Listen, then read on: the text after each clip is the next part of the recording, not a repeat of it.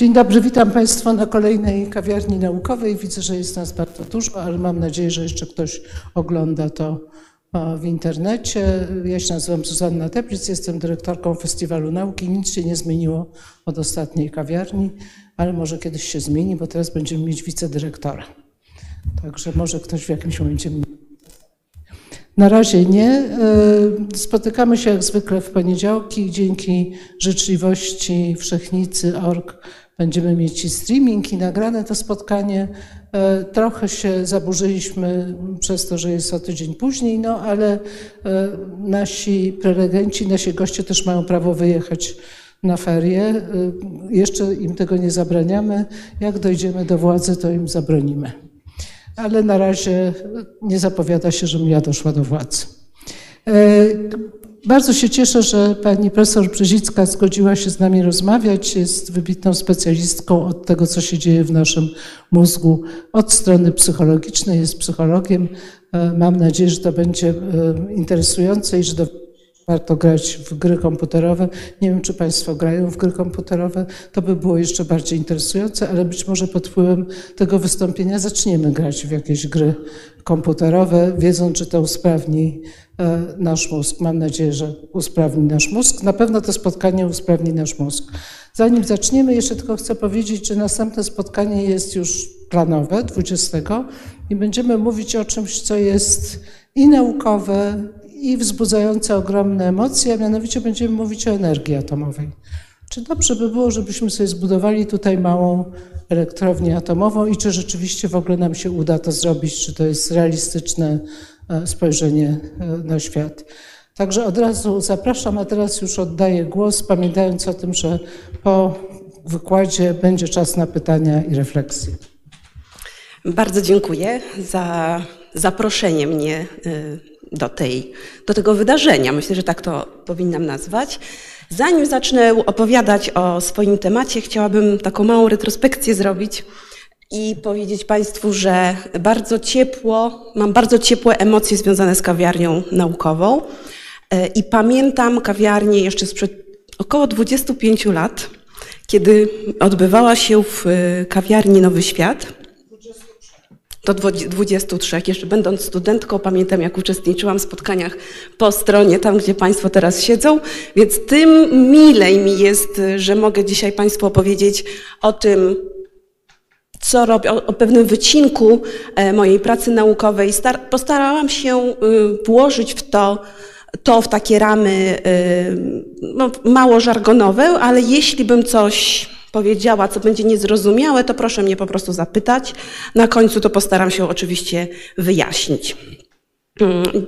Na początku też chciałabym powiedzieć, e, z jakimi instytucjami jestem związana, to tutaj możecie sobie przeczytać na slajdzie, e, gdzie pracuję, albo z kim współpracuję, albo skąd pozyskuję fundusze na badania. E, a badania, o których będę dzisiaj opowiadać, realizowane są w Centrum Badań Neuropoznawczych, którym to centrum kieruję i to centrum znajduje się na Uniwersytecie SWPS.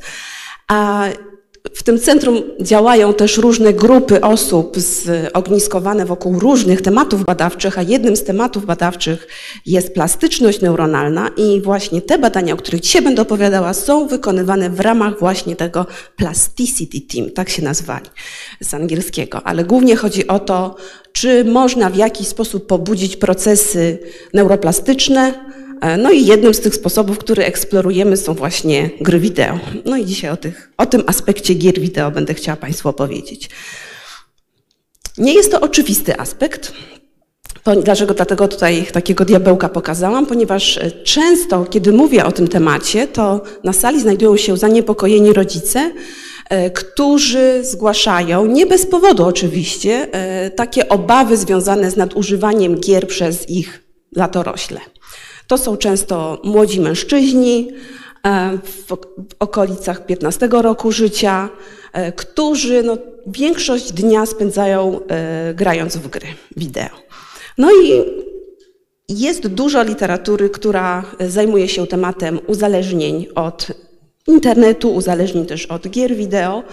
E, I są też badania, które skupiają się jeszcze na młodszych uczestnikach niż te wspomniane przeze mnie 15 lat, które z kolei eksplorują wpływ agresji która jest bardzo często powiązana z grami, albo jest, gry są o tematyce agresywnej, no i powstają takie obawy, czy też ta agresja, na którą eksponujemy swoje dzieci na przykład, jeżeli to są jeszcze, właśnie tak jak powiedziałam, młodsze osoby, czy ona potem się nie przenosi na zachowania tych dzieci do realnego życia.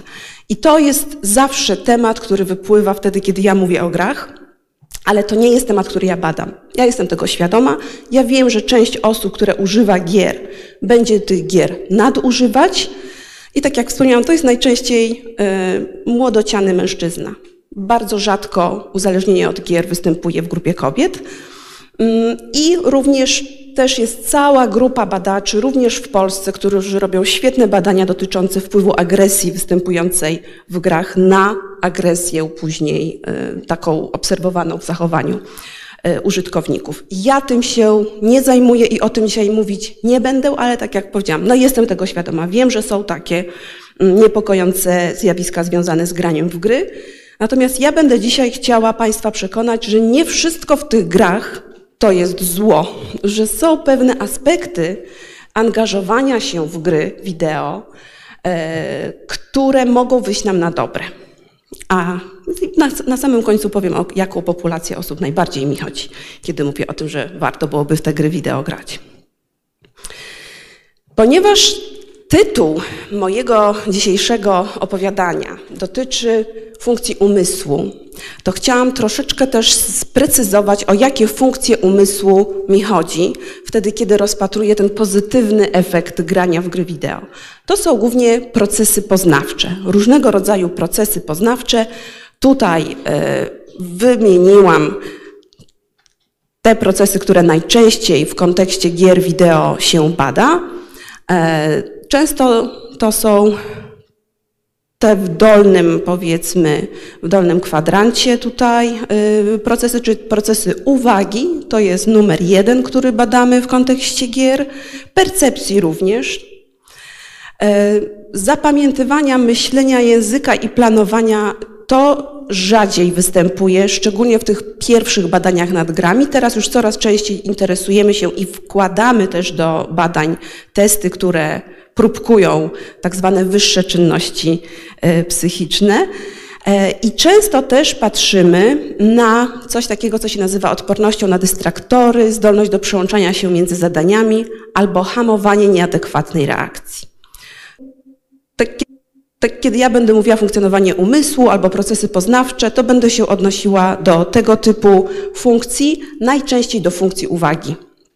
Jak na samym końcu się okaże, ta uwaga też nie jest prostą funkcją, też się dzieli na pewne różne podfunkcje, ale jak mówimy, że na coś uważamy albo nie uważamy, że, u, że udaje nam się pobudzić naszą uwagę, to intuicyjnie mam poczucie, że rozumiemy, co to za funkcja jest.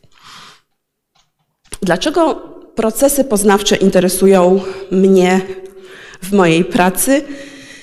Jest to związane z tym, że staram się dociec, mm, w jaki sposób można uchronić nasz umysł, czyli właśnie owe procesy poznawcze, przed zgubnymi skutkami związanymi z naturalnym starzeniem się organizmu.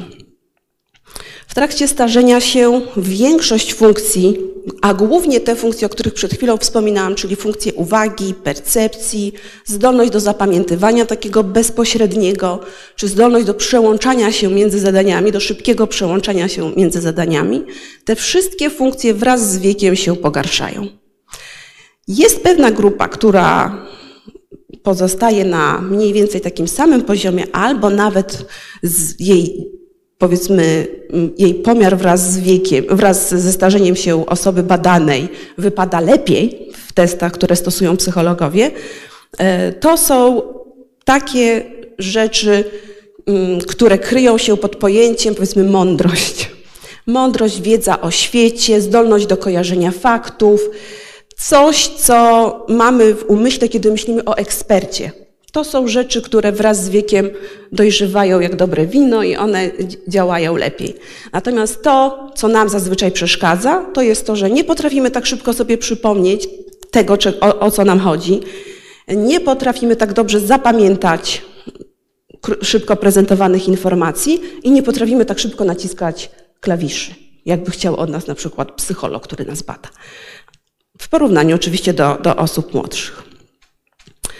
To wszystko, te zmiany, które obserwujemy u osób wraz ze starzeniem się, jest to związane oczywiście ze zmianami zachodzącymi w naszym najważniejszym organie, czyli w mózgu. Kiedyś jeden z wybitnych badaczy układu nerwowego powiedział, że u dorosłych nic już nowego nie powstanie i tylko jest jeden kierunek, czyli kierunek ku zagładzie neuronów. Wiemy, że to nie jest prawda. Tak już z najnowszych badań wiemy, że procesy neurogenezy, czyli powstawania nowych komórek y, w mózgu dorosłym, nowych komórek mózgowych w dorosłym mózgu zachodzą, więc to nie jest do końca prawda, że nic, nic y, nowego się tam nie naradza i tylko proces tak destrukcji następuje. Oprócz tego mamy też oczywiście inne procesy, właśnie owe procesy związane z neuroplastycznością, czyli tworzenie się nowych połączeń między neuronami, pogrubianie się aksonów, które przesyłają informacje, więc to wszystko cały czas się dzieje w dorosłym mózgu i możemy nad tym pracować. Ale pomimo tego, że wiemy coraz więcej i że te nowe neurony powstają, nie da się ukryć, że po części Santiago Ramon i Cajal miał rację. No i jeżeli porównamy mózg młody do mózgu osoby starszej, no to będziemy mieli mniej więcej takie obrazki. Chyba nie muszę mówić, który mózg jest młody. To jest ten wypełniający ładnie czaszkę, e, a u osób starszych tak pojawiają się pewnego rodzaju już zaniki.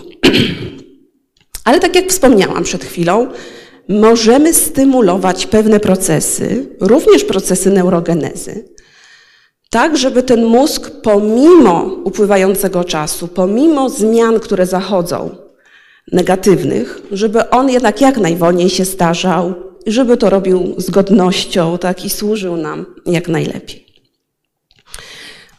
Często pojawia się taki, mm, taki termin jak rezerwa poznawcza.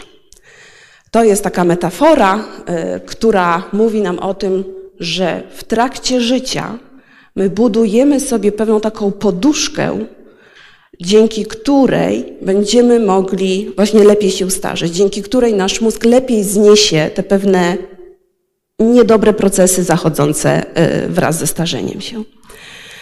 E, I im więcej wysiłku, czasami właśnie zaplanowanego wysiłku, włożymy w budowanie owej rezerwy poznawczej, tym ta poduszka, tak, pod koniec naszego życia będzie większa i mamy nadzieję, że mózg zestarzeje nam się lepiej, co będzie się przekładało na lepsze funkcjonowanie tych wszystkich procesów poznawczych, o których y, na początku powiedziałam. Jest jeszcze, y, wtedy kiedy mówimy o owej rezerwie poznawczej, jest jeszcze taka rzecz, o której warto wiedzieć, mianowicie to, że mózg wtedy, kiedy się starzeje, rozwija również różnego rodzaju procesy kompensacyjne. To jest na przykład używanie obszarów w jednej i w drugiej półkuli, wtedy kiedy jesteśmy starszy, starsi, do rozwiązania zadania, które w młodszym wieku wykonujemy tylko z użyciem powiedzmy jednej półkuli. To jest jeden z przykładów e, radzenia sobie z tym spadkiem wydajności e, przetwarzania informacji przez mózg. No i teraz dochodzimy do takiego pytania, w jaki sposób budowania owej rezerwy poznawczej jest najlepszy? No i tych sposobów jest kilka. Niedawno zupełnie mówiłam o, o treningach poznawczych, tak, o tym, jak, jak można właśnie ucząc się nowych rzeczy, y, rozwijając jakieś nowe hobby, starać się właśnie o, o, o, lepsze mm, funkcjonowanie naszego mózgu. Jednym z, z wciąż niedocenianych albo z wciąż niewykorzystywanych aspektów, czy też sposobów poprawiania funkcjonowania mózgu jest aktywność fizyczna. Tutaj się, tutaj y, pani Zuzanna się śmiała, że wszyscy wchodzą po schodach. Ja mówię, no to chyba dobrze, bo zawsze troszeczkę tego wysiłku fizycznego przy okazji wykonamy. E, dzisiaj kolejne badanie przeczytałam dotyczące wpływu intensywnego wysiłku fizycznego na to, jak osoby radzą sobie z chorobami psychicznymi. To było w kontekście depresji i zaburzeń lękowych. I wniosek badaczy był taki, że intensywny wysiłek fizyczny w pewnych sytuacjach jest korzystniejszy nawet niż farmakoterapia. Więc to było dosyć takie no, duże osiągnięcie, czy też duże odkrycie. Więc ja zawsze przy każdym wykładzie podkreślam ten wysiłek fizyczny i sama się staram wprowadzać to w życie z różnym skutkiem, ale z tyłu głowy mam zawsze, że trzeba się ruszać.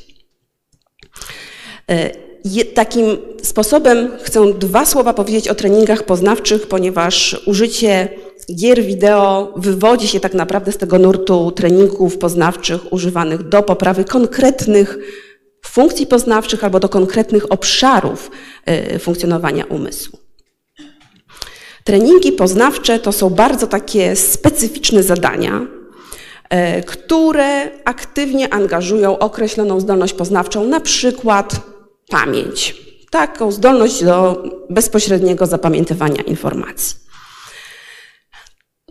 Druga rzecz, która jest ważna przy okazji treningu, żebyśmy mogli powiedzieć, że zadanie, które proponujemy naszej osobie, to jest właśnie trening, a nie zwykłe jakieś zadanie, mm, to chodzi o to, żeby poziom, który proponujemy, był ani za łatwy, ani za trudny. Bo jak będzie za łatwy, to osoba, to to nie jest dla niej żadne wyzwanie, w związku z czym niczego się nie uczy i, i nic się tam nie dzieje z tą zdolnością. Jak jest za trudny, no to w tym momencie osoba się frustruje i też bardzo często rezygnuje z udziału w badaniu wręcz, bo zadanie, które jej proponujemy jest za trudne. E, czy to są takie dwie kluczowe rzeczy? Mm, albo można by powiedzieć, że trzy, jeżeli do tego jeszcze e, dodamy aspekt nowości, żeby to było coś dla osoby badanej, bądź też dla osoby, która chce e, tego, temu treningowi poznawczemu się poddać, to żeby to był ten trening, to musi to być nowe, właśnie zmienne i musi stanowić dla osoby wyzwanie. I to, co jest w kwestii treningów najważniejsze i o czym mm, na temat czego badań zostało przeprowadzonych naprawdę dużo, mm, to jest tak zwana zdolność do wywoływania transferu. Co to znaczy? To znaczy, że oczekujemy, że zadanie, które zaaplikowaliśmy naszej osobie badanej, ono wywoła w, w jego umyśle bądź jej umyśle taki efekt, który potem zaobserwujemy w życiu. Czyli nie chodzi nam o to, żeby osoba przychodziła do laboratorium i z dnia na dzień wykonywała lepiej zadanie, które jej oferujemy, a przynajmniej nie tylko nam o to chodzi, ale chodzi nam o to, żeby później poszła do domu i powiedziała: Aha, ja teraz lepiej pamiętam, gdzie zostawiłam te klucze. Aha, teraz jakoś lepiej sobie radzę na tym skrzyżowaniu, bo szybciej dochodzę tak, dokąd mam iść. Więc chcemy, żeby ta poprawa pewnych umiejętności przenosiła się w obszar najlepiej życia codziennego. Oczywiście trudno jest badać tak, taką zmianę w życiu codziennym, aczkolwiek starają się badacze też to robić, więc często bada się jednym testem, aplikujemy na przykład jakiś jeden bądź grupę testów jako trening poznawczy, a inne testy, trochę różniące się funkcjami, które angażują od tych, które były trenowane, jako te zadania transferowe i mówimy, czy się poprawiło, czy się nie poprawiło. I takim jednym z powiedzmy z takich badań, które się odbiło dużym echem w środowisku, e, było ogromne badanie przeprowadzone przez profesora Adriana Owena, gdzie właśnie pro, prosił osoby o wykonywanie różnych testów. Podzielił ponad 11 tysięcy osób. To badanie było prowadzone online, więc można było tych, tych uczestników takie wielkie ilości w miarę szybko przebadać.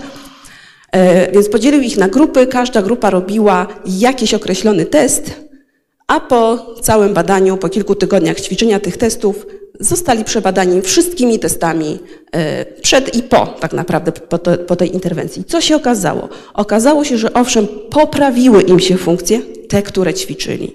Natomiast te, których nie ćwiczyli, pozostały na tym samym poziomie, jak było to przed, e, przed e, że tak powiem, przed wzięciem udziału w tym badaniu. No i był taki taki, taka konkluzja tego badania, że te testy niestety, ale nie przynoszą tej kluczowej rzeczy, o którą nam chodzi, czyli nie wywołują transferu. Tutaj opowiedziałam tylko o jednym badaniu. Tych badań jest bardzo dużo, jeśli chodzi o treningi poznawcze. Był ogromny boom swego rodzaju na takie zadania, które angażowały jedną specyficzną funkcję, która się nazywa pamięcią roboczą. To jest taka umiejętność jednoczesnego utrzymywania informacji w pamięci i wykonywania na tych informacjach operacji. To jest to, co ja w tej chwili robię. Ja mam jakąś informację w głowie i wiem, że chcę Państwu ją przekazać i muszę to wszystko łączyć i jeszcze produkować mowę sensowną, tak żebyście zrozumieli. No i taka zdolność bardzo silnie koreluje z inteligencją na przykład i z szeregiem innych rzeczy, które się zmierzy takiej osobie. I psychologowie wykoncypowali, to może jak wytrenujemy tę pamięć roboczą, to taka osoba będzie we wszystkim świetna. Niestety te badania też zakończyły się raczej umiarkowanym sukcesem. Y, wszystkie badania, które koncentrowały się na treningach poznawczych, przyniosły efekt taki, że widzimy transfer bliski, to znaczy zadanie, które trenujemy i zadania bardzo podobne do tego, które trenowaliśmy, rzeczywiście się poprawiają. Czasami widzimy tak zwany transfer średni, czyli tak do, do zadań trochę podobnych, ale trochę, troszeczkę się różniących, na przykład modalnością, że ćwiczyliśmy w modalności wzrokowej, a potem modalności słuchowej. Rzadko takie dowody mieliśmy, a żeby nastąpił transfer daleki, czyli na przykład z, z ćwiczenia pamięci roboczej do wyników testów inteligencji, to niestety nie zostało nigdy mm, tak jakby udowodnione. Były pojedyncze testy, pojedyncze badania, które później zostały negatywnie zweryfikowane. Także treningi poznawcze raczej okazały się dosyć rozczarowujące i stąd badacze, którzy zajmują się e, no, dociekaniem jak najlepiej można wspomóc y, rozwój y, powiedzmy funkcji poznawczych, wciąż szukają lepszego narzędzia. No i tutaj dochodzimy, przepraszam, że taki był długi ten wstęp, ale dochodzimy właśnie do gier komputerowych. Czy być może gry komputerowe mogłyby być takim treningiem poznawczym? I dzisiaj chciałam Państwu powiedzieć, dlaczego gry komputerowe w ogóle zostały rozważone Komu do głowy przyszło, że gry, żeby gier komputerowych używać jako treningu poznawczego, a teraz jest to naprawdę dosyć poważny biznes. W sensie ludzie poważnie do tego podchodzą, badają, mnie włączając 9 lat mojego życia badania gier komputerowych w kontekście właśnie funkcjonowania poznawczego. To jest... Y, to są badania takie trochę dwustronne. Myślę, że w tym momencie mogę o tym powiedzieć, zrobić taką króciutką dygresję i zaraz, zaraz wrócę do do tematu poprawiania funkcji z użyciem, poznawczych z użyciem gier e, komputerowych, ale w tak zwanym międzyczasie, wtedy kiedy badacze e, no, zauważyli, że, że jest tutaj jakaś zależność, e, zaczęły też wyrastać gry komputerowe na taką dyscyplinę esportową. I zaczęto też w tej dyscyplinie esportowej no, szukać takich osób, które będą lepsze bądź gorsze w wykonywaniu jakiejś gry.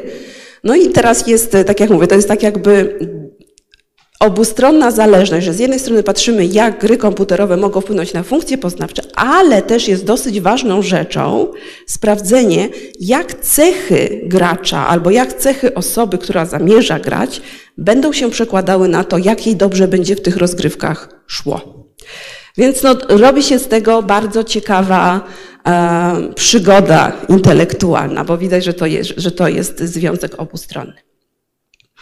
I tak jak właśnie tutaj Państwu mówiłam, że różne rzeczy do budowania e, rezerwy poznawczej możemy sobie wyobrazić i od niedawna, od kilku lat e, badacze e, nieśmiało pokazują, że być może również gry poznawcze można włożyć tak do tego wachlarza czynności, które możemy wykonywać, aby usprawnić nasz umysł.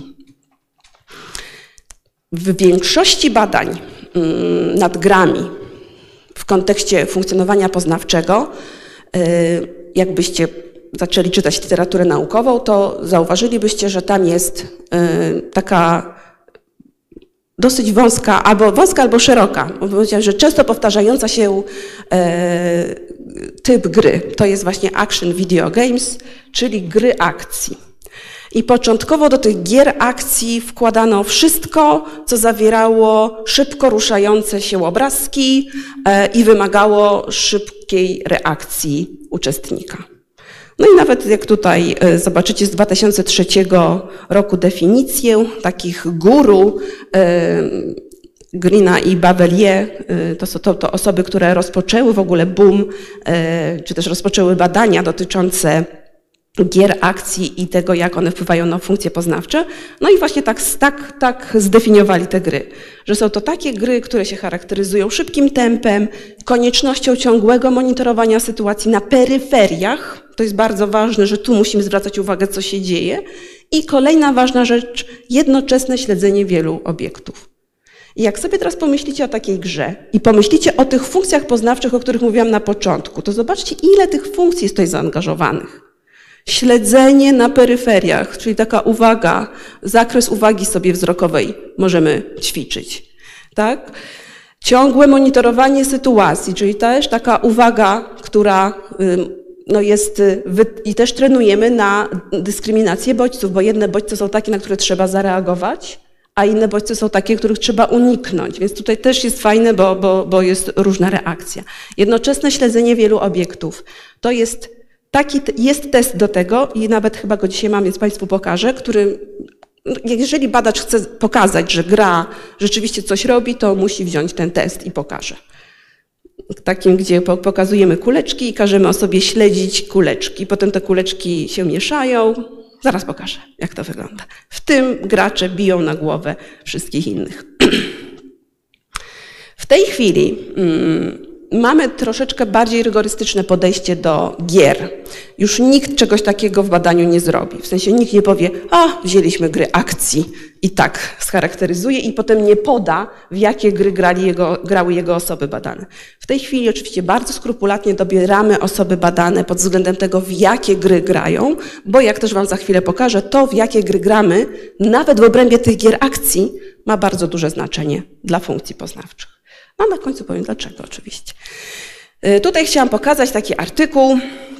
Mm, tylko dwa dzisiaj Wam pokażę artykuły, więcej nie robiłam takich screenów, chociaż ja to bardzo lubię, to pokazuje dużo. A y, właśnie Shana Greena i Daphne Bavelier, z tej dwójki to Daphne Bavelier jest y, tutaj profesorem i to ona była tak jakby seniorem grupy, tak wtedy, kiedy odkryli taką zależność, co też przy okazji, słuchajcie, się okazało, e, ponieważ wykonywali pewne zadanie, które było zaprojektowane dla jakiejś określonej e, grupy osób badanych i zanim, zazwyczaj tak jest, że zanim weźmiemy zadanie do naszych osób badanych, to robimy je na sobie, na członkach laboratorium. I tak samo było w tym przypadku. I się okazało, że członkowie że, że to zadanie zostało zrobione przez tych wszystkich członków laboratorium na 100%. No i tak zaczęli zastanawiać się, dlaczego tak dobrze, bo nie powinno być tak dobrze wykonane. No i potem doszli do tego, że wszyscy grali w gry wideo. No i stwierdzi, dobrze, no to zbadajmy to. No i to jest właśnie pokłosie tego ich y, odkrycia laboratoryjnego taki artykuł, który ukazał się w Nature, czyli w bardzo, do, bardzo dobrym czasopiśmie.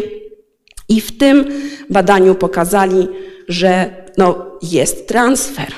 Jest transfer, ponieważ no, co te, w badaniu brali udział gracze, którzy grali właśnie w te gry akcji. Nie było, znaczy nie, nie było selekcji pod względem konkretnej gry, tylko właśnie, no tak jak podałam przed chwilą tę definicję, okazało się, że takie osoby w porównaniu do osób, które nie grały w gry akcji, wykonywały zadania dotyczące uwagi wzrokowej o wiele lepiej. I to było takie no, pierwsze, no, bardzo ważne y, doniesienie. I jeśli chodzi o transfer, no bo to tak jak mówię, to było y, coś takiego ważnego, z, szczególnie w kontekście te, tego słabego transferu, który widzimy y, przy, przy treningach poznawczych to rzeczywiście mm, można powiedzieć, że różnego rodzaju gry generują transfer nawet do takich czynności bardzo ważnych, jak na przykład umiejętności e, chirurgów. Chirurdzy, którzy grają z użyciem, mm, joysticków albo takich padów specjalnych lepiej sobie później radzą z operacjami laparoskopowymi. E, są też specjalne programy z użyciem też e, e, rzeczywistości wirtualnej, tak jak tutaj na tym, na tym zdjęciu widać taki przykład, które wspomagają trening chirurg, chirurgów przyszłych. Są też specjalne gry, które pozwalają ćwiczyć bardzo konkretne czynności. Tutaj jest przykład gry, która pozwala również lekarzom ćwiczyć Y, taką sekwencję zdarzeń, do której może dojść na izbie przyjęć. I to też, jak się lekarze w czymś takim przećwiczą, no to później lepiej w życiu codziennym funkcjonują. Tylko to są oczywiście, jeśli mielibyśmy mówić o transferze, to są to cały czas transfery bliskie, no bo ćwiczymy te same czynności. Natomiast tutaj jest bardzo ciekawy przykład. Mm, tu już jest transfer no, bardzo daleki, bym powiedziała, ponieważ y, wykorzystuje się też gry komputerowe do y, wspomagania rehabilitacji dzieci z wadami wzroku i też z bardzo, bardzo dobrymi e, efektami. Tak, tak jak powiedziałam, pomimo tego, że większość ludzi uważa gry wideo za niewiele więcej niż rozrywkę, gry wideo są bardzo dobrym środowiskiem do nauki. I to bym chciała Państwu dzisiaj pokazać. Najpierw powiem, dlaczego uważam, że są bardzo dobrym środowiskiem do nauki, a potem pokażę, co nam wyszło z naszych badań. Przede wszystkim gry y, wykorzystują całą gamę różnego rodzaju wzmocnień. Tak, czyli punktów za to, że coś się dobrze wykonało, odznak, y, dostajemy się do jakiejś kolejnej ligi, jak nam dobrze pójdzie, tak w tym zadaniu, które gra nam, e, że tak powiem, wyznaczyła.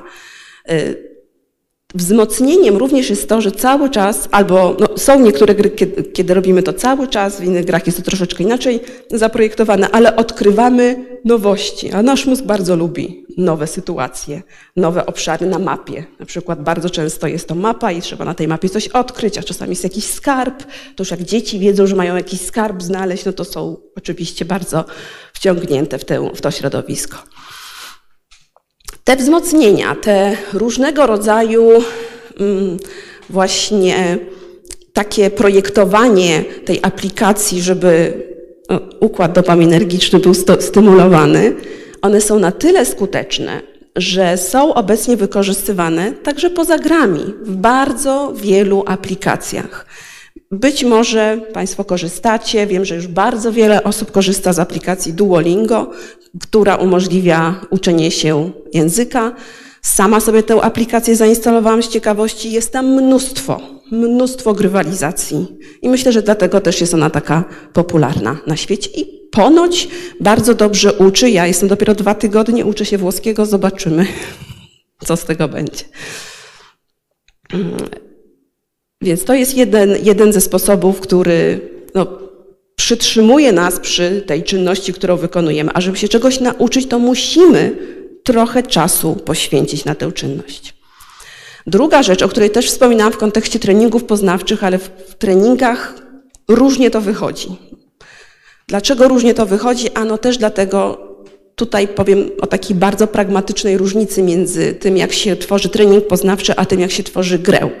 Trening poznawczy zazwyczaj tworzy grupa zapalonych naukowców, którzy nawet może i wiedzą, że takie elementy grywalizacyjne byłyby fajne i fajnie byłoby to zrobić, żeby tak bardzo atrakcyjnej formie, ale mają bardzo ograniczony budżet, więc albo robią to sami, albo wynajmują sobie jakiegoś jednego informatyka, który im pomaga, może mają jakiegoś grafika, a może sami robią te grafiki, więc zazwyczaj ten produkt jest taki przaśny, wcale nieatrakcyjny. Natomiast budżet jakiejś pojedynczej gry jest nieporównywalnie większy. Liczba osób za, zaangażowanych do wyprodukowania gry też jest nie, nieporównywalnie większa. Oczywiście specjaliści z zakresu grafiki, nie jeden, ale wielu. I cały sztab ludzi, który tylko myśli o tym, jak to zrobić, żeby ta, to wyzwanie, z którym się mierzy gracz, nie było ani za trudne, ani za łatwe dla niego. No więc właśnie, elastyczne dopasowywanie wyzwań do poziomu umiejętności gracza jest tutaj perfekcyjnie opanowany i możemy sobie nawet zrobić taką analogię do, do strefy najbliższego rozwoju wygodzkiego, która jest bardzo ważna w procesie uczenia się, w procesie nabywania nowej umiejętności. I jeszcze jedna ważna rzecz to jest aktywna forma nauki z natychmiastową i adekwatną informacją zwrotną. To jest coś, czego na przykład rodzice uczą się na warsztatach dla rodziców, jak radzić sobie albo jak na przykład kierować rozwojem swojego dziecka. Także nie można informacji zwrotnej do małego dziecka, jak coś źle zrobiło, mówić mu następnego dnia. Trzeba to zrobić tak, żeby jeszcze pamiętało, co zrobiło. Czyli jeśli uda mi się coś postrzelić, bo często jest to zastrzelanie zombiaków albo jakichś innych stworów, to od razu mam wzmocnienie. Jeżeli mi się nie uda wykonać akcji, o którą gra mnie prosi, też mam natychmiast konsekwencję. Albo ginę, albo tracę punkty, muszę się schować, tak, odczekać swoje, żeby te punkty mi wróciły. To oczywiście też zależy od tego, jak sobie twórcy gry to wymyślili, ale jest kolejny element, który znowu wzmacnia proces uczenia się. I co ważniejsze, jest to rozciągnięte w czasie, tak, i jeszcze utrudniane z poziomu na poziom. Ekscytacja. Bez ekscytacji, jeżeli zadanie jest zadanie, które proponujemy osobom badanym jest nudne, nikt tego nie będzie robił. No może poza osobami starszymi, które przychodzą na badanie są bardzo zmotywowane i zrobią wszystko, co im się każe robić. Kiedyś robiłam takie pierwsze moje badanie z treningami poznawczymi. Było tak nudne, że myślałam, że się w nogę ugryzę, jak sama je robiłam. Ale przychodziły osoby i rzeczywiście część osób to zadanie skończyło. Z osób młodych nikt tego nie skończył. Wszystkie zrezygnowały z udziału w badaniu. Powiedziały, że nie będą robić takich nudnych zadań. No i tutaj, jeśli chodzi o gry, nie mamy z tym żadnego problemu. Jest tam bardzo adekwatnie wprowadzona po, pobudzenie, więc osoby są w optymalnym stanie uwagowym. I to jeszcze też bardzo ważna rzecz. Na końcu ją napisałam, ale niekoniecznie jest to ostatnia, ostatni czynnik y, który stanowi o tym, że jest to dobre środowisko właśnie do nauki, jest to bardzo atrakcyjne środowisko. Zarówno percepcyjnie, tam są ładne zamki, wróżki, albo bardzo realistyczni żołnierze, to oczywiście też zależy od tematyki gry, ale zazwyczaj jest to ładne. Po prostu przyjemnie się na to patrzy i przyjemnie się przebywa w tym środowisku. Często jest pewna narracja. Osoba jest wprowadzana w pewną opowieść, iść, a jak mamy jakąś narrację, to o wiele łatwiej jest nam przyswajać informacje, które są podawane w formie narracji, aniżeli w formie suchych faktów. I co być może będzie dla Państwa zaskakujące niektórych, szczególnie tych, którzy nie grają w gry, jest to również bardzo atrakcyjne społecznie. Dlatego, że często gracze Proszę bardzo, tutaj są wyniki pewnej ankiety wśród graczy, gdzie duża część, nie wiem już które to było, procenty, bo nie widzę tego dobrze, nie jestem w stanie tego teraz przeczytać z tej odległości. W każdym razie któryś z tych procentów to są procenty, które mówią, że oni się tam odnajdują. Także oni tam znajdują, może to nie było to badanie, kurczę, jeśli nie to badanie. Jest, 30% że kogoś spotkali, tak? Ale nie, jeszcze to było może inne badanie, że to jest platforma do spotkań. Także oni się tam jest. Dokładnie, że to jest to medium, które jest wykorzystywane, żeby kultywować swoje znajomości, swoje przyjaźnie. A 80% jest podkreślone, bo wiem, co tam jest. 80% graczy uważa, że granie w gry pomaga im na funkcje poznawcze. Tak? Tutaj akurat mówili mental stimulation, czyli tak no, pobudza ich poznawczo. Więc nie tylko y, my, badacze, tutaj coś zauważamy, ale sami użytkownicy gier też y, sprawozdają, że te gry mają taki pozytywny efekt na tę, na tę sferę właśnie y, umysłowej stymulacji. No i tak jak Wam mówiłam, tych gier jest bardzo dużo. Nawet jeśli my mówimy, że ograniczamy badanie do gier akcji, jak zaczniemy się tym grom akcji przyjmować, to znowu się okaże, że no, jednak one się różnią pod względem wymagań, jakie stawiają umysłowi. W jednej grze to trzeba będzie celować i trafiać zawsze dobrze w punkt, z odległości na przykład. W innej grze trzeba bardzo być wyczulonym, bo zaraz jakiś wróg wyjdzie z ciemności, z szarości właśnie na peryferii pola widzenia, więc trzeba wiedzieć, czy to wróg, czy nie wróg wychodzi. W jeszcze innej trzeba zaplanować, w jaki sposób dojść do celu. Więc naprawdę bardzo różne wymogi, jeśli chodzi o, o angażowanie funkcji poznawczych. No i pytanie, czy przekłada się to na efekt, który możemy zaobserwować wtedy, kiedy mm, pomierzymy jakieś funkcje u tych osób. No, oczywiście mówię i znam odpowiedź na to pytanie. E, jeden z moich doktorantów zrobił, taką, e, zrobił takie badanie, w którym porównywał mm, graczy, którzy grają w gry tak zwane strzelanki i w gry y, strategiczne. Tylko takie gry strategiczne czasu rzeczywistego, które też mają ten wymóg, no powiedzmy, szybkości działania, szybkości podejmowania decyzji.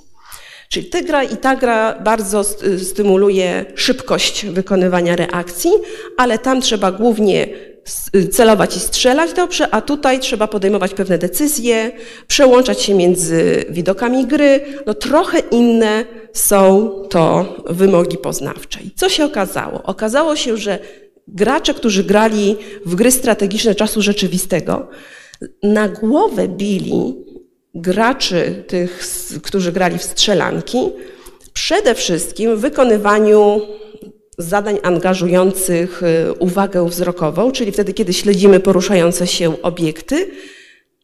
I drugi typ zadań, który też wykonywali o wiele lepiej, to było takie zadanie wymagające przełączania się pomiędzy wykonywaniem różnych czynności w porównaniu do tych właśnie strzelanek. No i to jest właśnie taki artykuł, który mm, ten doktorant, już teraz pan doktor pracujący w Instytucie Psychologii Polskiej Akademii Nauk opublikował.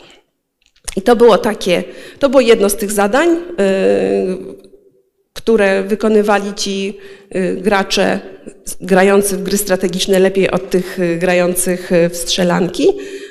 Po prostu trzeba było się przełączać pomiędzy tak jakby roz, reagowaniem w bodźcu złożonym albo na takie powiedzmy lokalne bodźce, czyli to z czego składa się ten bodziec, albo na globalne, czyli co z tych lokalnych powstaje. Tak, czyli zadanie mniej więcej wyglądało cały czas tak samo, bo bodziec wyglądał tak, zawsze tak samo, tylko osoba na co innego w tym bodźcu musiała zwrócić uwagę i to było tak jakby sygnalizowane taką wskazówką poprzedzającą i w tym byli lepsi.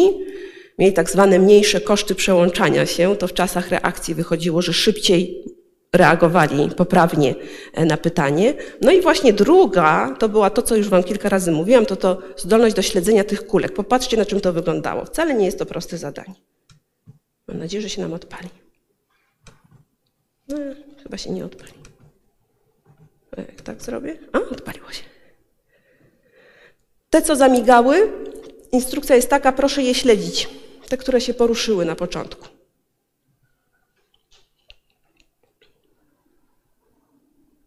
I teraz się któraś kuleczka podświetliła na zielono i pytanie było, czy ta kuleczka się ruszała. To była ta, którą miałeś śledzić.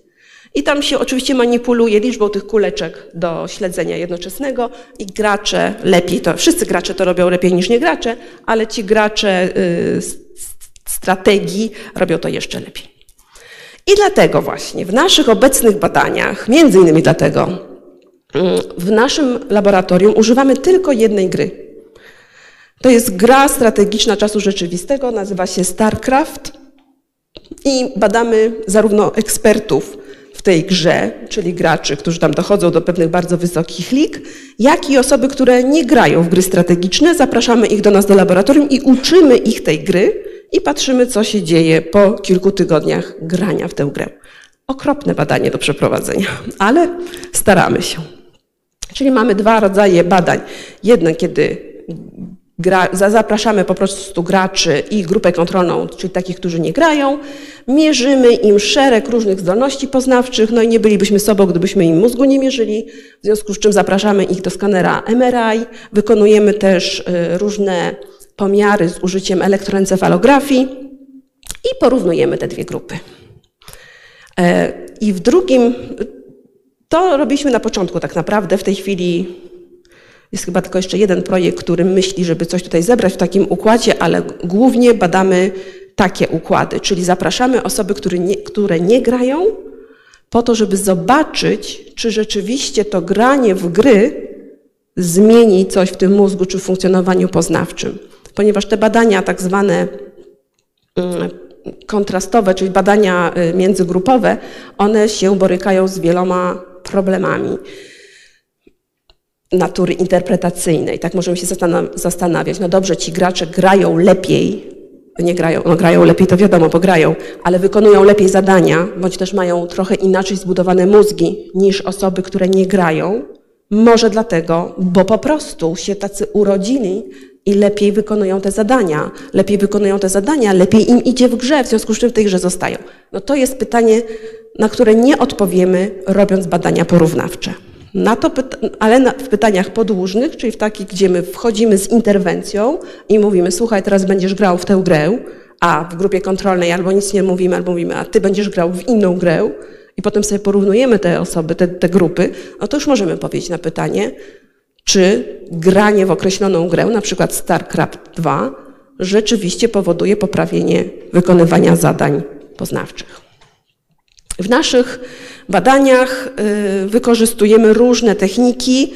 Tak jak wspomniałam, tutaj chciałam się tylko pochwalić pięknymi obrazkami, które magistrantka, już teraz doktorantka y, w Krakowie, y, Paulina Lewandowska wykonała. To tylko opowiem, że patrzymy zarówno na to, jak przebiegają włókienka istoty białej w mózgach graczy, niegraczy, bądź osoby, osób, które zaczynają grać, co się zmienia, Albo też patrzymy na objętość istoty szarej, tak, takimi innymi technikami. Więc mamy tego typu wskaźniki z pomiarów z użyciem skanera MRI. Z pomiarów z użyciem EEG mamy zarówno tak zwane potencjały wywołane, czyli pokazujemy jakieś obrazki i patrzymy, jaka jest odpowiedź elektryczna mózgu.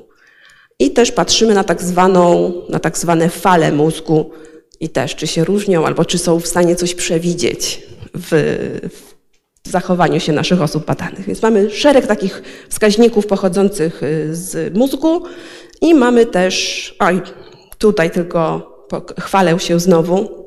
Byłam przekonana, słuchajcie, że to wyrzuciłam, ale też nie wyrzuciłam. No to się pochwalę. E, to jest jeden z tekstów y, głównie napisany przez Natalię Kowalczyk-Grębską, e, która tutaj była tak zwanym postdokiem w tym projekcie, o którym mówię, czyli osobą, która realizowała swoje badania już po doktoracie, e, ale doktorat też z, z podobnych tematów robiła. Tu jest jej drugi tekst dotyczący tej samej rzeczy. I to jest właśnie pierwszy efekt, który zaobserwowaliśmy w naszym laboratorium kiedy porównywaliśmy graczy i niegraczy. Graczy, którzy grali w StarCrafta, którzy byli ekspertami w tej grze, czyli naprawdę wysoko, wysoko w lidze. E, I to też były osoby, które dużo godzin dziennie poświęcały na grę. I te osoby różniły się od osób, które nie grały w objętości pewnej struktury podkorowej którą oczywiście zinterpretowałyśmy odpowiednio, że to jest struktura, która e, angażuje pewne funkcje motoryczne, uwagowe też. I jest to struktura w prawej, w prawej półkuli mózgu, a wiadomo, że tam przechodzą włókna, które kończą się w lewej ręce, no to może ci gra, a gracze jak grają, to też tej lewej ręki używają, więc muszą bardzo mocno ćwiczyć tę lewą rękę. No jakoś nam się to sklejało z tym, co ci gracze przez te wiele, wiele Mm, go, wiele godzin dziennie robią. Mm, natomiast rzeczywiście cały czas miałyśmy z tyłu głowy takie pytanie. Czy to rzeczywiście jest tak, że ci gracze wypracowali sobie te włókienka? No wydawało nam się, że tak. Ale może jest też tak, że osoby, które grają, mają pewne predyspozycje na poziomie budowy struktur mózgu, które sprawiają, że im po prostu w tej grze dobrze idzie, kolokwialnie to nazywając. Także mają, odczuwają też większą przyjemność tak, z tego grania. No i postanowiłyśmy zrobić y, nowe badanie, to już właśnie było to badanie z, tych, z, z tym podłużnym układem, także najpierw badamy osobom szereg parametrów, zarówno parametrów poznawczych, jak i właśnie tych związanych z budową mózgu i z funkcją mózgu. E, a potem patrzymy, jak im idzie w grze. Gra po grze patrzymy, jak się poprawiają w bardzo takich precyzyjnych wskaźnikach. Będę jeszcze zaraz o nich chwileczkę opowiadać. I co się okazało? No i tutaj y, do analizy pierwotnej wybrałyśmy te fragmenty mózgu, które wcześniej nam wychodziły jako te różnice między graczami i niegraczami. I u każdej osoby oznaczyłyśmy, jak, jaką tę strukturę ma dużą ta osoba przed graniem. No i co się okazało? Okazało się, że osoby, które miały większą objętość tej struktury na początku badania, o wiele lepiej radziły sobie z grą niż te osoby, które miały tej struktury mniej. I to której struktury byśmy nie wzięły, to dostawałyśmy te same wyniki, bardzo istotne statystycznie. To było pierwsze badanie. Na zupełnie innych osobach w drugim badaniu uzyskałyśmy bardzo podobne wyniki. To już jest, y, to już jest tak jakby na, na, na drugim zestawie danych y, i też troszeczkę inne dane, jeśli chodzi o, mm, o powiedzmy parametry, tak, które wyciągałyśmy z, ze skanów, ale efekt jest cały czas ten sam. Jeżeli osoba ma czy, lep, czy powiedzmy y, no, sprawniejsze włókienka, które przekazują informacje między neuron, neuronami, czy też ma większą objętość istoty szarej w tych kluczowych strukturach, okazuje się, że te osoby będą lepiej się, szybciej będą się uczyły tej gry. To znaczy, że będą szybciej dochodziły do wyższych poziomów na przykład. To znaczy, że będą szybciej naciskać klawisze. To znaczy, że będą sobie lepiej radzić ze strategią w grze. Znaczy, będą mieć efektywniejszą strategię. I to, co jest właśnie ważne, na czym chciałam się jeszcze też pochwalić mój zespół, bo mam bardzo dobry zespół, który, który współpracuje ze mną przy tych badaniach, w naszych badaniach użyliśmy jeszcze tak zwanych danych telemetrycznych z gry. Teraz Wam pokażę, na czym polega granie w StarCrafta. To jest osoba, e, która bardzo dobrze w tego StarCrafta gra. Możecie sobie popatrzeć na jej ręce, jak uruchomię ten film.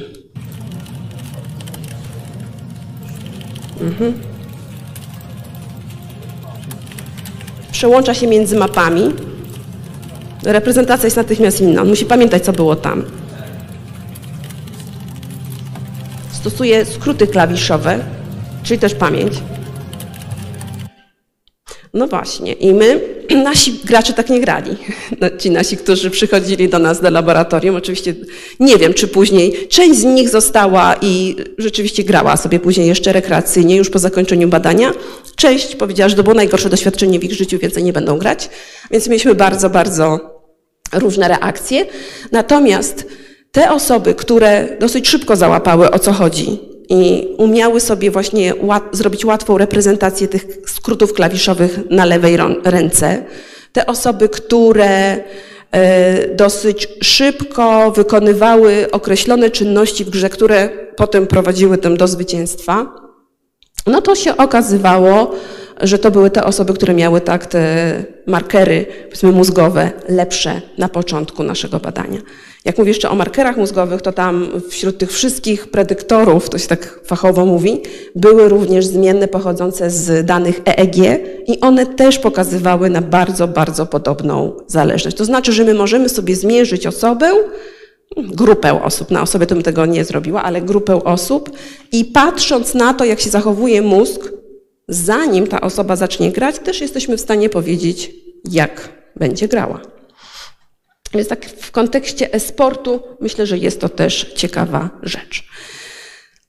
I jeszcze chciałam już na końcu pokazać Państwu, co się zadziało na poziomie funkcji poznawczych, tak żeby domknąć tę, tę kwestię y, użycia gier jako treningu poznawczego.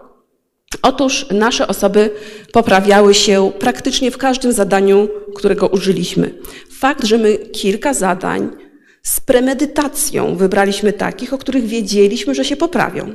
Bo z poprzednich badań było wiadomo, że no uwaga wzrokowa no, musi się poprawić u osób, które grają. I rzeczywiście w zakresie uwagi wzrokowej, w sensie zakresu uwagi wzrokowej, to ile byli w stanie ogarnąć swoim wzrokiem, poprawiali się. Zdolności do widzenia, śledzenia wielu obiektów jednocześnie, czyli te piłeczki, które Wam pokazywałam, też się poprawiali, czyli więcej piłeczek byli w stanie zapamiętać ruch większej liczby piłeczek. Peryferyczne widzenie, super. Przełączanie się między zadaniami, świetnie im się poprawiało. Aż doszliśmy do takiego zadania, które się nazywa Stop Signal Task. Pokażę Państwu, jak to zadanie wygląda.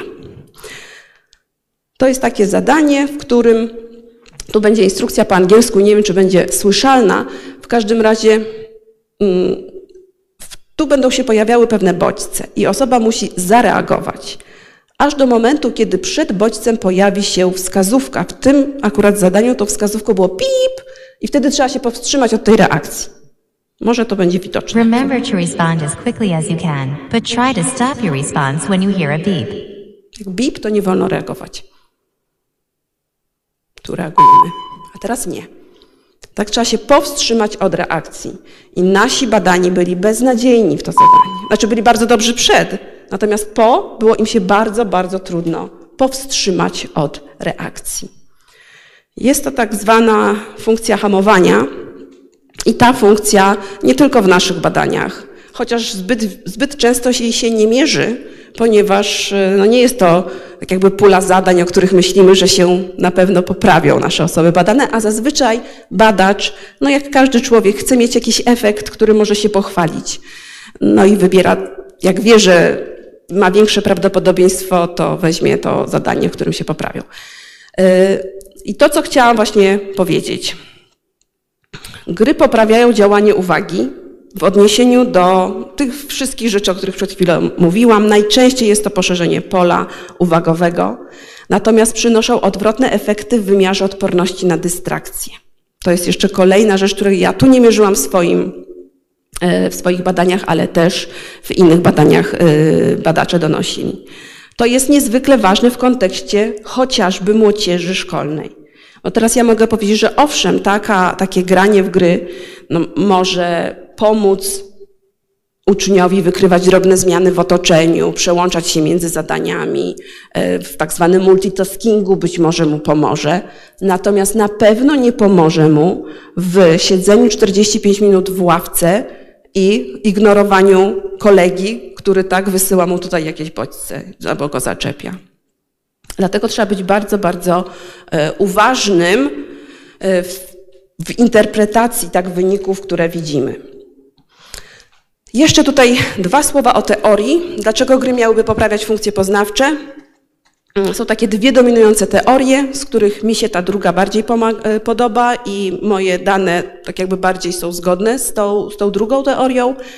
Pierwsza to jest taka, właśnie to jest tych powiedzmy ojców założycieli badań nad grami. Joshua, nie, to nie jest Joshua, to jest drugi, którego właśnie imię zawsze mi się myli, pana Greena. Hipoteza, czyli założenie takie, że granie w gry, ponieważ tam za każdym razem musimy się nauczyć nowej sytuacji, nowych, nowego zestawu zasad, no i musimy tak jakby osiągnąć pewien poziom, żeby, żeby, żeby być dobrym, no to, że oni ci gracze, którzy często grają, zdobywają taką umiejętność do wydobywania wzorców i regularności z otoczenia po prostu. Czyli i to im poprawia funkcjonowanie ogólne, czyli jak zostają postawieni przed jakimkolwiek zadaniem, to im to lepiej idzie, bo się po prostu nauczyli, on to nazywa learning to learn, czyli nauczyli się lepiej uczyć, lepiej sobie radzić z tą nową sytuacją. Natomiast jest też taka druga teoria, która, yy, która mówi, że tylko to, co jest wspólne między tym, co, na, co ta gra od nas wymaga, a tym, czego później wymaga od nas zadanie, którym mierzymy ten, powiedzmy, transfer, to tylko to nam się poprawi albo pogorszy, tak jak Wam przed chwilą powiedziałam.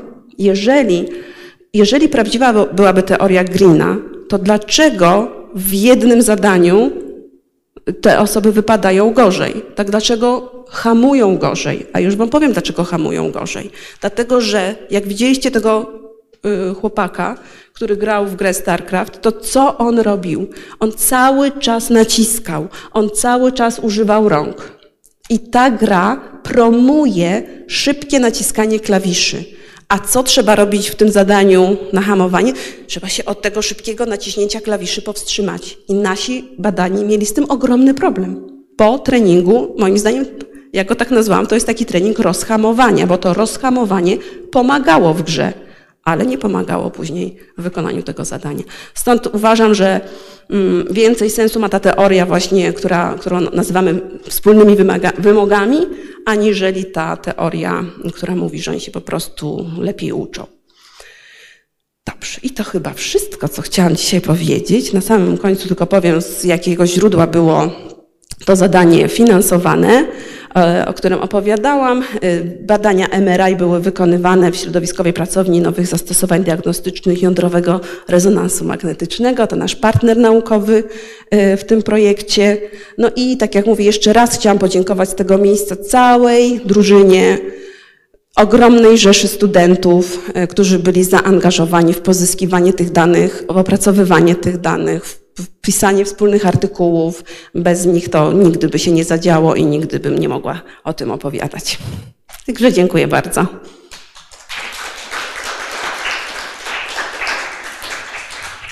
Ja też dziękuję. Zanim oddam głos, to powiem, że się trochę zaniepokoiłam, e, ponieważ z jednej strony to ich rozwija, a z drugiej strony wiem jako rozwojowiec, że to, czego najbardziej brakuje młodym ludziom z oczywistych powodów, to jest brak hamowania. Przepraszam, to ja jeszcze coś tylko dopowiem, bo ja to miałam powiedzieć i zapomniałam. E, Bo miałam powiedzieć, dla jakiej e, populacji uważam, że gry są bardzo dobre, a dla jakiej mniej dobre. Ja uważam, że dla populacji osób starzejących się to jest niezwykle fajne zadanie. I to, że oni się trochę rozhamują, to im naprawdę nic nie zaszkodzi. Dziękuję za to uzupełnienie. Mogę zacząć grać. Kto z Państwa chciałby o coś zapytać? Jeszcze tylko powiem, że w naszych badaniach żadna młoda osoba nie ucierpiała, to wszystko byli pełnoletni. Nie, ja tu nie miałam wątpliwości, tylko myślę, że, No że tak, formie żartu. że grają, e, no tak jak było powiedziane, grają piętnastolatkowie, a oni, no chociażby ze względu na nie, niepełną dojrzałość pól czołowych, mają kłopoty z hamowaniem.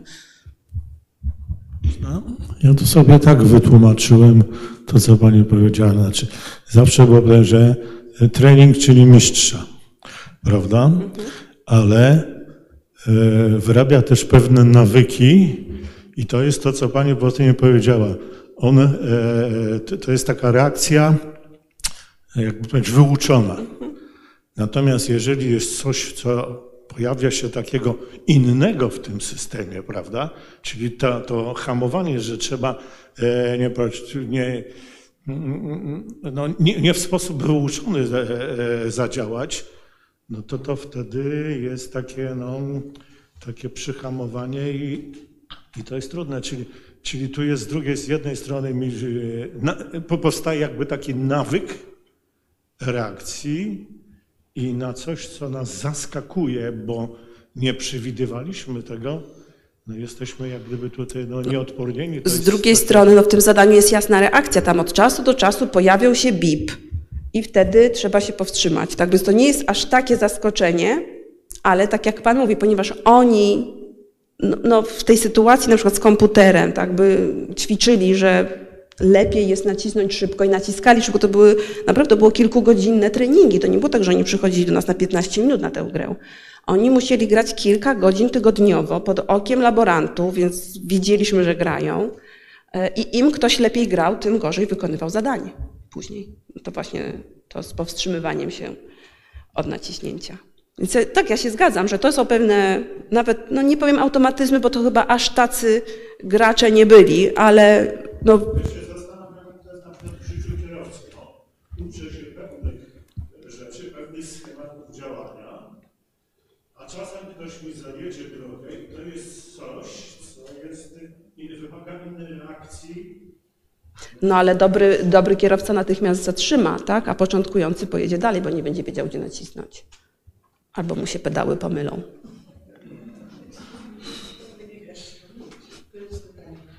E, Wspomniała Pani o tym transferze i zastanawia mnie, czy jest, czy istnieją takie zadania, których nie dochodzi do transferu wśród osób starszych, a jednak dochodzi wśród osób młodszych.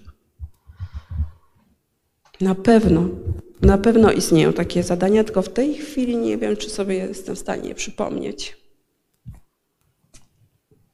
Czy u osób starszych. W ogóle, jeśli chodzi o efekty, to one są wyraźniejsze u osób młodszych niż u osób starszych, więc y, jeśli chodzi o takie zadania oparte o szybkość reakcji, to też będziemy mieli o wiele, tak jakby preferencje tak, tej grupy młodej, ale nie jestem w stanie sobie teraz jakiegoś przypomnieć konkretnego zadania. Na pewno jest takie, na pewno no jestem przekonana, że, że są na ten temat badania. Tak, i są, są różnice w reakcji na treningi u osób starszych, osób młodszych.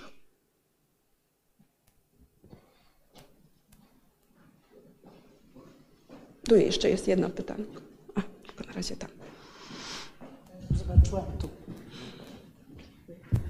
E, Ja mam pytanie, czy było e, sprawdzane, jak e, po zakończeniu tych treningów, na ile jest trwały efekt? Czy na przykład po nie wiem, miesiącu, pół roku, czy to te funkcje wracały do tej podstawowej U nas poziomu? w przypadku niektórych mieliśmy tak jakby cztery punkty pomiarowe i w tym czwartym punkcie też jeszcze wciąż była poprawa. I było kilka, już no, oczywiście nie, nie w moim laboratorium, ale też w innych laboratoriach badań, zarówno koncentrujących się na efektach na poziomie mózgu, jak i na efektach odległych w czasie. I rzeczywiście niektóre pokazują nie, to nie są takie efekty, y, że na przykład w każdym zadaniu ta poprawa się utrzymuje, albo że ona jest tak samo duża jak tuż po treningu. Ona trochę za, zanika, ale często jest wyższa niż ten poziom wyjściowy. I jeszcze mam drugie pytanie, bo y, Pani pokazywała, że badania neuroobrazowe EEG były wykonywane y, przed y, jakby tym EEG było wykonywane zarówno przed, jak i w każdym z tych czterech punktów pomiarowych, bo mieliśmy przed, potem wchodziliśmy z interwencją, po 10 dniach mieliśmy tak jakby no, wczesną neuroplastyczność, powiedzmy, chcieliśmy obserwować, mieliśmy pierwszy pomiar, potem po miesiącu kolejny, po miesiącu kolejny. Mm, Zastanawiałam się, czy efekt jest tylko w tych badaniach y, funkcjonalnych, czy widać też w badaniach obrazowych na przykład, że te poszczególne struktury rzeczywiście A zmieniają o tym nie jakoś. powiem, bo to jeszcze jest, że tak powiem, przed nami do policzenia.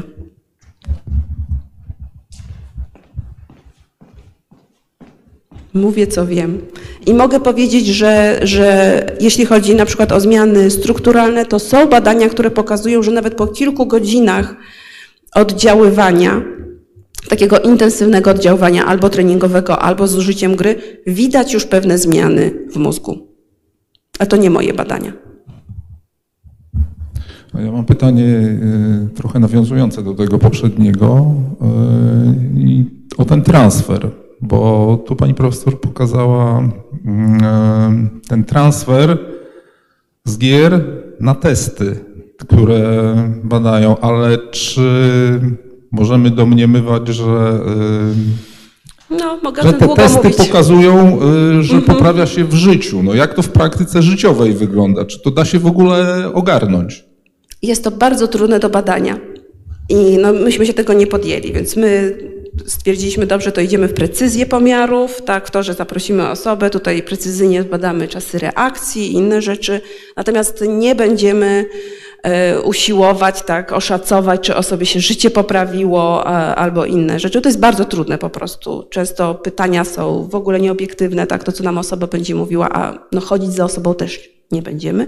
Natomiast wiem o jednym badaniu, e, w którym tylko to nie było badanie z użyciem gier komputerowych jako takich, tylko badanie z takim symulatorem jazdy samochodem bodajże. I to i było to badanie, które polegało na tym, że badano starsze osoby, to były osoby 70 plus, które przechodziły tak jakby ponowny trening jazdy samochodem. I jedna grupa to było tak jak zwykle, po prostu jeździły z instruktorem i uczyły się y, w samochodzie, a druga grupa miała to w takim mm, uproszczonym schemacie, czyli to było w postaci gry komputerowej, gdzie właśnie była symulacja jazdy samochodem. I później była ocena normalnie zachowania użytkownika drogi, czyli osoby wyjeżdżały na ulicę samochodem i osoba obok kompetentna oceniała, jak im się poprawiły umiejętności. I się okazało, że osoby, które na tym symulatorze się uczyły, były tak samo, po- poprawiły się o tyle samo, co te osoby, które się uczyły z realnym instruktorem. To, to jest takie badanie, o którym wiem. E, Na pewno jest tych badań więcej, tylko po prostu ja ich wszystkich nie przeczytałam. E, Natomiast jest to pytanie bardzo, bardzo zasadne. Nawet w kontekście tych zadań, e, no to też możemy powiedzieć, czy to był transfer bliski, czy daleki. Jak popatrzymy sobie na grę komputerową i na to, ile ona funkcji poznawczych angażuje, no to też możemy używać takiego argumentu, no to wyćwiczyliśmy właśnie te konkretne funkcje, które później zbadaliśmy tymi naszymi testami. Więc pytanie, czy się poprawiły funkcje, które nie były angażowane w tej grze.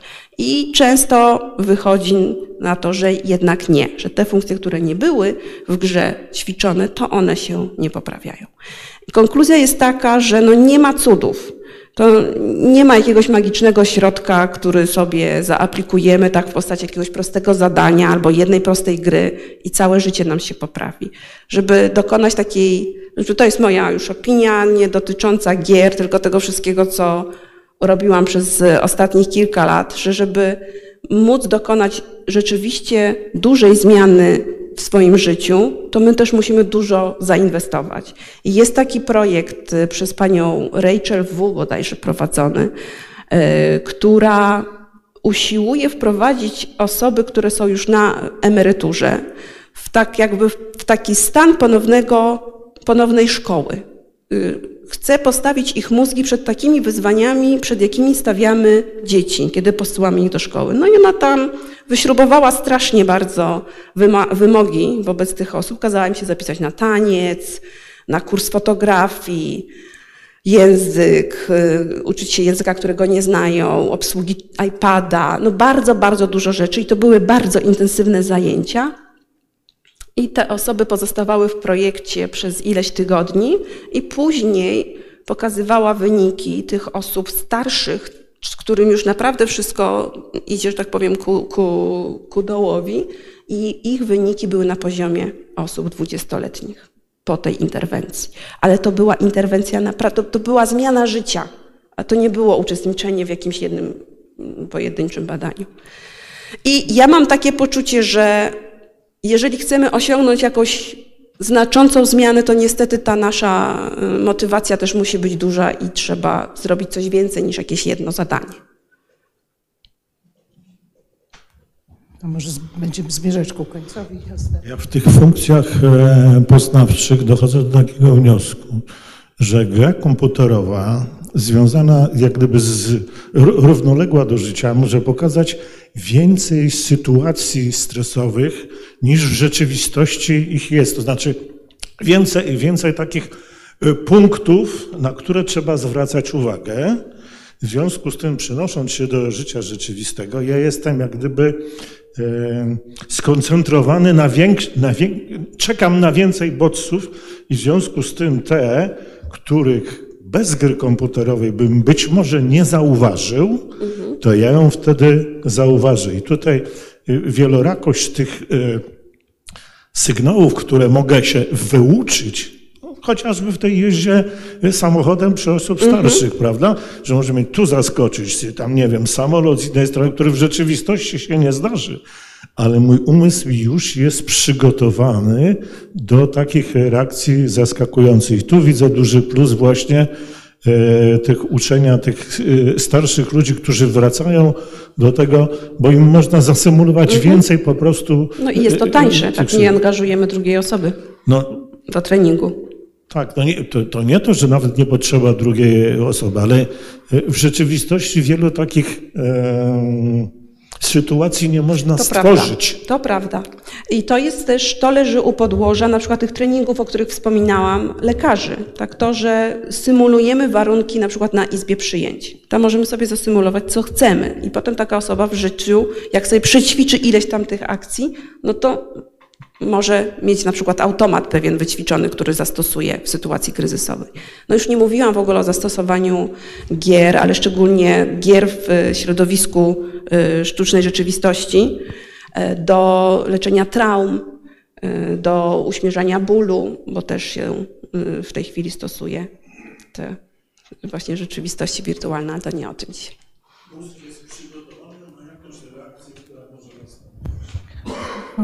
Bardzo dziękujemy, ale tak sobie pomyślałam po tym wszystkim, że e, znając różne osoby za, zaawansowane wiekowo, że chyba najlepszą receptą jest to, żeby tego mózgu używać. Tak. Jednym słowem, e, wszystko jedno, czy robimy to grając, czy robimy to, dawniej mówiło się, że nie ma nic bardziej ogłupiającego niż rozwiązywanie krzyżówek. To nieprawda, bo różne rzeczy sobie przypominamy i też staramy się rozumować. I ci, którzy używali, że wspomnę, nie wiem, profesora Kotarbińskiego, czy inne takie osoby, właściwie do końca życia w pełnej przytomności umysłowej, moja cioteczna, właściwie stryjeczna ciotka, babcia umarła w wieku 101 lat, nadal e, korespondując w różnych językach ze swoimi licznymi kuzynami i grając ze mną w różne gry i oszukując mnie przy okazji ogrywając. To jest takie proste. Co też jest wskaźnikiem naprawdę oczywiście. pełnej przytomności umysłowej. Bardzo. No właśnie mówię, że grała, oszukiwała i, i wygrywała i obie żeśmy się bardzo przy tych grach denerwowały. E, To nie były komputerowe, to nie były te czasy oczywiście. E, Zapraszam bardzo serdecznie na następne spotkanie. Porozmawiajmy o tym, czy e, nas zaspokoi energia atomowa. No teraz staje się to coraz bardziej, nie wiem, ale teraz to staje się coraz bardziej nerwowe pytanie. E, Codziennie nadchodzi jakaś nowa informacja, e, że czegoś nam za chwilę zabraknie, więc dobrze by było, żeby nam energii nie zabrakło. Życiowej nam nie zabraknie, mam nadzieję, ale jak pat- patrzę na Państwa, to myślę, że nam nie zabraknie. Ja też czasem występuję w Uniwersytecie Trzeciego Wieku i te osoby no, z własnej nieprzymuszonej woli, bez żadnych innych chodzą na tańce, na wykłady, na pływalnie, wyjeżdżają. Jednym słowem, żyją umysłowo pełnią życia. Bardzo, bardzo dziękuję. Ja również bardzo dziękuję i dobrego wieczoru.